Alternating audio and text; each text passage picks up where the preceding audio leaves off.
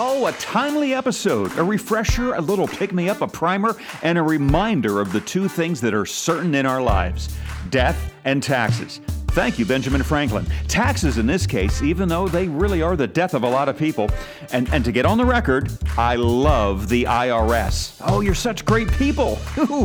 You think they're buying that? Well, whatever you buy or sell or earn, you're going to pay some taxes, and the federal income tax is the Mac Daddy of them all. You just ask any accountant. It's a cruel world. A cruel? A cruel? It's going to be a taxing episode on Street Curb Curiosity.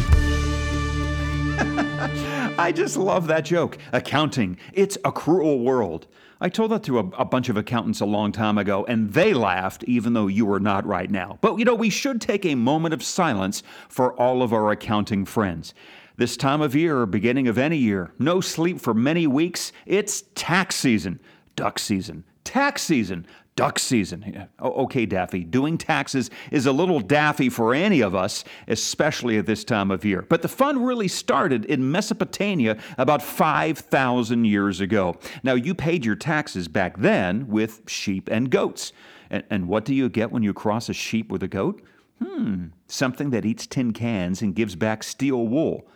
Anyway, then you go back to ancient Egypt, a 10% inheritance tax. This was the first one really on the books. You died, 10% went to the Pharaoh. And just about everybody was in denial over that one. And that right there is one of my proudest moments in podcast history. Think about it. But the governments of the ages, well, you know, they taxed everything. Peter the Great taxed beards, the Chinese taxed food, Great Britain taxed the number of windows you had in your house, they even taxed wallpaper. A tax on hats? A London idea. The powder tax of 1795.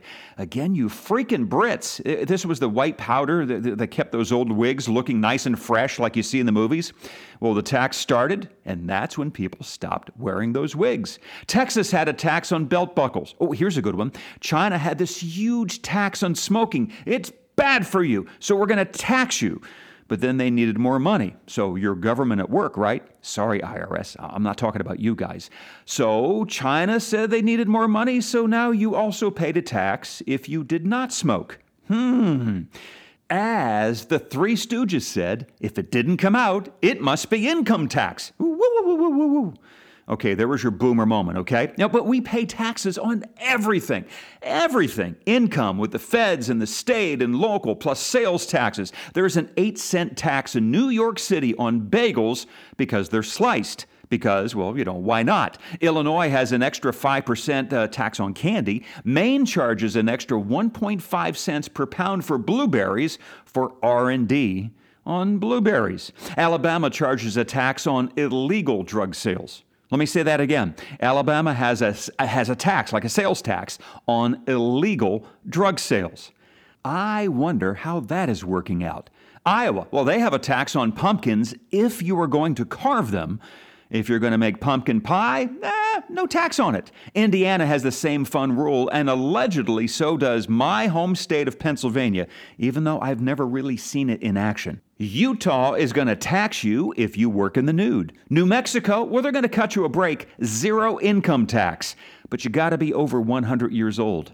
DC charges a tax on gym memberships plus on sugary drinks like soda, and so does the city of Philadelphia. Philly also has a drink tax, an alcohol tax. Sales tax is 2% higher than the state's 6%, so sales tax in Philly 8%, but you pay 10% if you're going to go out and get yourself a beer because well, you know, you should pay for your pleasure, damn it. They tax cow farts in the UK, Denmark, and New Zealand. In Ireland, $18 a cow. Now, if you're an athlete competing in the UK from another country, you pay a tax on your endorsements while you're competing in the UK. So you're not really from here and you're not really making the money here. You know, we want some of it anyway, okay? Okay. Everything and everybody gets taxed, but we're here to talk about income taxes. Yes, federal income taxes. That fund started back in 1861 by Abraham Lincoln to pay for let's quote Gone with the Wind, to pay for the WOA. Yes, that Lincoln, the guy, the, the Lincoln, the vampire slayer. Yes, that's the guy.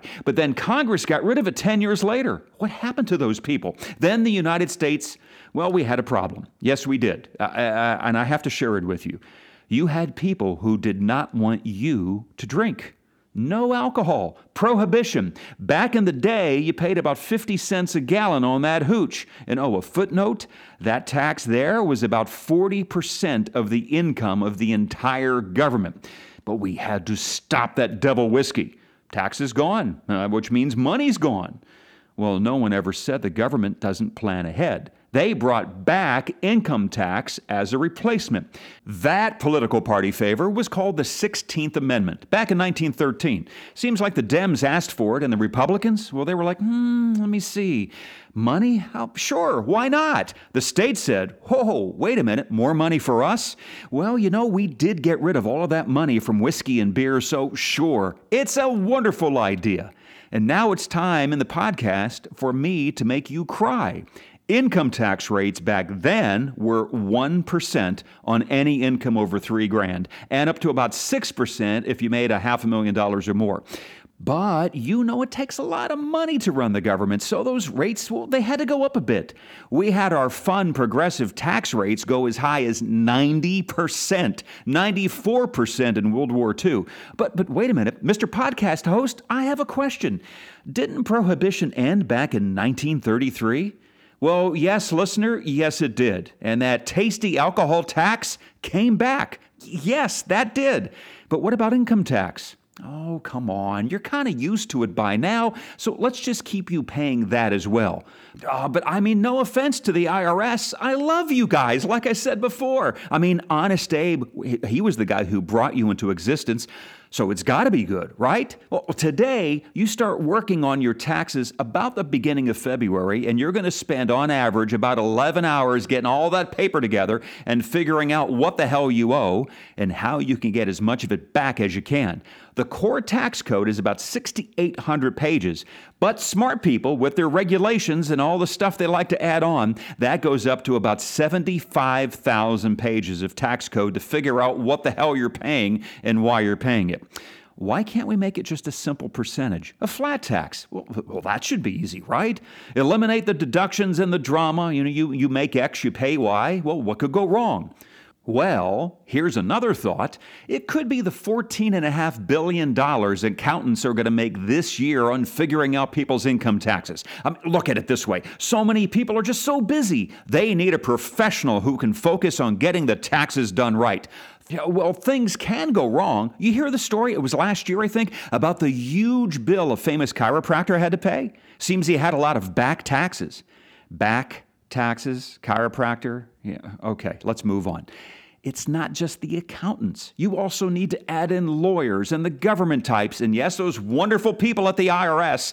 Lots of people make a lot of money with income tax prep, and that's off of only about 27% of all taxpayers. A lot of people do their own taxes. Only about 10% of them, however, do it by hand.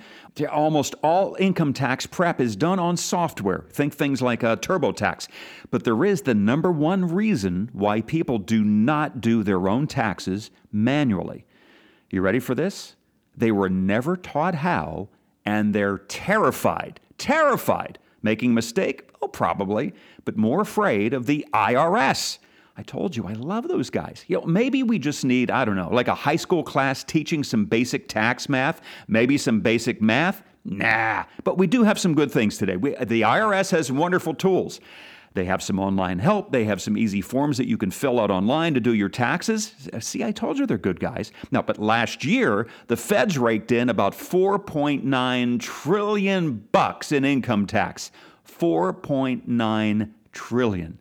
But as parents experience with teenage kids, yeah, okay, a spouse, uh, uh, okay, a spoiled dog, it's just never, ever, never enough money.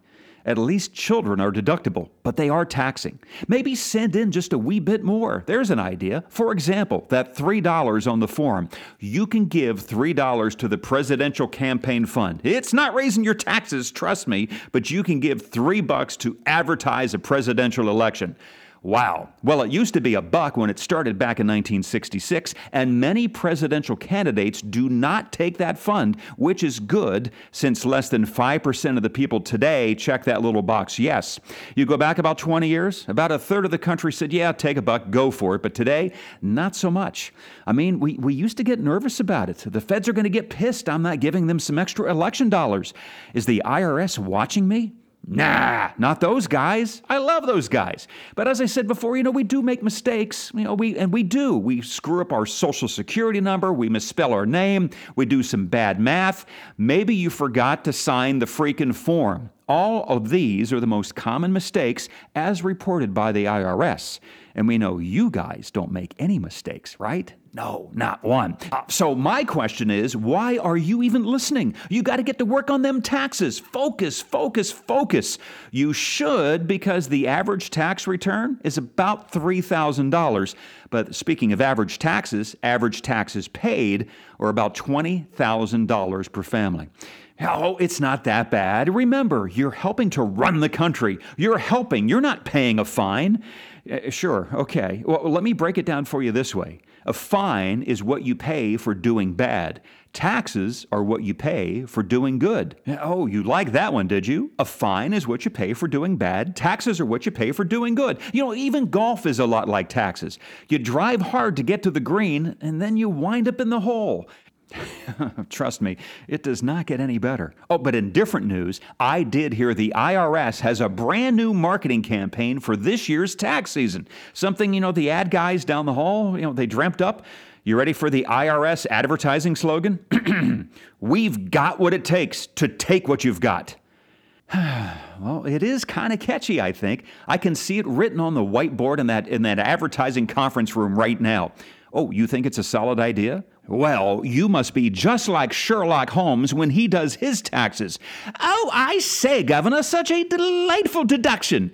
Ugh, how Basil Rathbone of you. Uh, so you're finding this entire conversation uh, a little taxing? Yeah, yeah, well, you know, me too. But thank you for hanging in for a couple of minutes on this prepaid podcast, a tax free talk, if you will, on this place that we call Street Curb Curiosity.